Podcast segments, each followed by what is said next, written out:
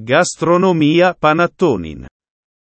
Roberto Cattaneo, in pochi mesi, ha trasformato una gastronomia di quartiere in zona San Siro in un nuovo tempio della cucina casalinga meneghina. Ex consulente, appassionato di food, durante il confinamento ha scoperto la formula che gli ha fatto cambiare vita.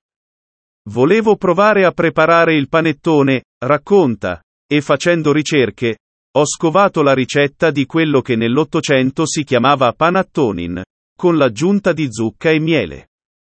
Ecco quindi l'idea di un panino realizzato con l'antico impasto del panettone, da farcire con le specialità della tradizione. Il risultato? Delizioso. Tanto che ha deciso di rilevare una gastronomia e riaprirla col nome di Panattonin, completamente rinnovata, nel settembre 2021. L'inedito cibo di strada ne è diventato il protagonista e, in poco tempo, lo spazio, piccolo e informale, con dettagli di design contemporaneo, ha richiamato gente da ogni dove.